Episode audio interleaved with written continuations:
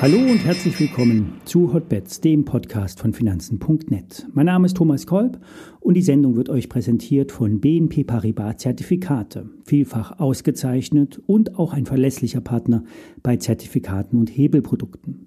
Wie immer, alle nachfolgenden Informationen stellen keine Aufforderung zum Kauf oder Verkauf der betreffenden Werte dar.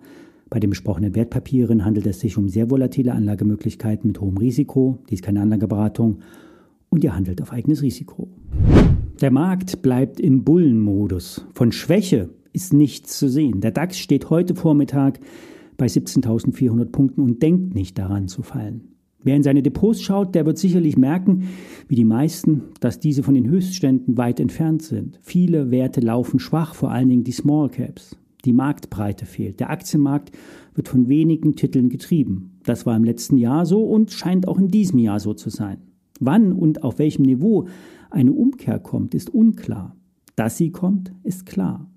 Bleiben wir bei dem, was wir sehen. Der DAX macht keinen Doppeltop, keine Umkehr, auch wenn es am Freitag so ein bisschen danach aussah. Der S&P 500 fiel am Freitag ebenfalls vom Hoch zurück. Um wirklich ein Verkaufssignal zu bekommen, müsste der Markt mit einem Gap Down in die Woche starten und dann permanent fallen und dann nach und nach die gleitenden Durchschnitte nach unten reißen. Ein erstes Zeichen käme unter 50.050.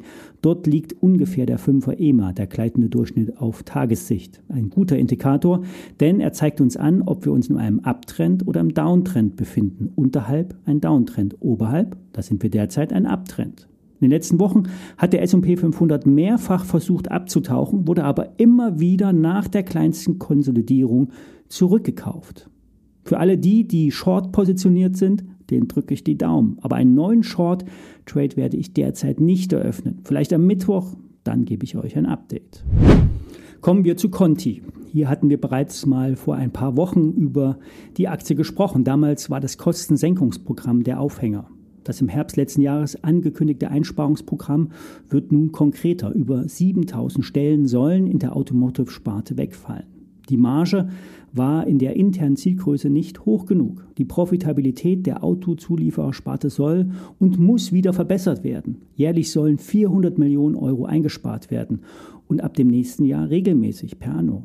Gekürzt wird vor allen Dingen in der Forschung und Entwicklung 25 Prozent Haircut von 2,4 Milliarden Euro Jahresbudget sind das schon mal nennenswerte Größen. Der geplante Bau eines Forschungscampus wurde bereits gestoppt. Andere Entwicklungszentren werden zusammengelegt. Ja, und die Maßnahmen sollen dazu beitragen, dass die bereinigte operative Marge der Autosparte mittelfristig auf 6 bis 8 Prozent steigt. Im letzten Jahr lag sie noch bei 2 bis 3 Prozent.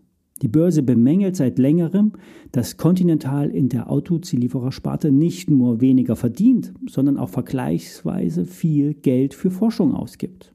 Weiterhin soll die Sparte Contitech abgespalten werden. Hier geht es um Display, Technik und UX, also User Experience. Und die neue Conti soll der ursprünglichen Conti wieder näher kommen, reifen. Hier lässt sich eine zweistellige Marge erzeugen, genauer gesagt 15, 16 Prozent auf 17 bis 18 Milliarden Euro. Das ist attraktiv. Damit zieht die Reifensparte die anderen Bereiche nach oben, im Best Case auf 8 bis 11 Prozent.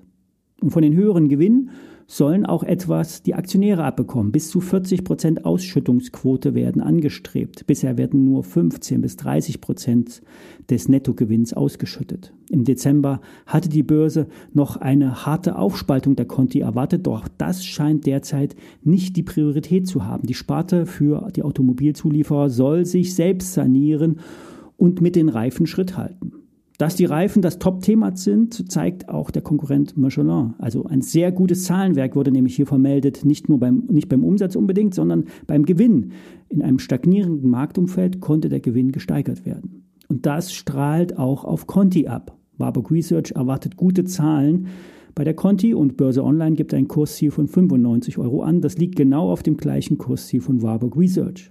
Die Schweizer Großbank UBS ist da neutraler mit einem Kursziel von 71 Euro. Die Analysten sehen Renditerisiken und bewerten die Aktie als fair gepreist an der Börse.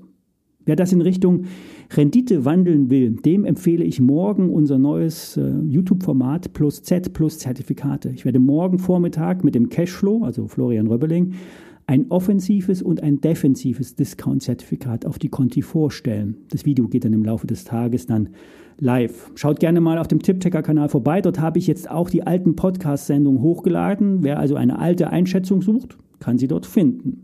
Morgen mache ich dann wieder eine Sendung, aber Tell Me für die Schweiz. Ihr dürft gerne auch zuschalten. Viele Grüße, alles Gute.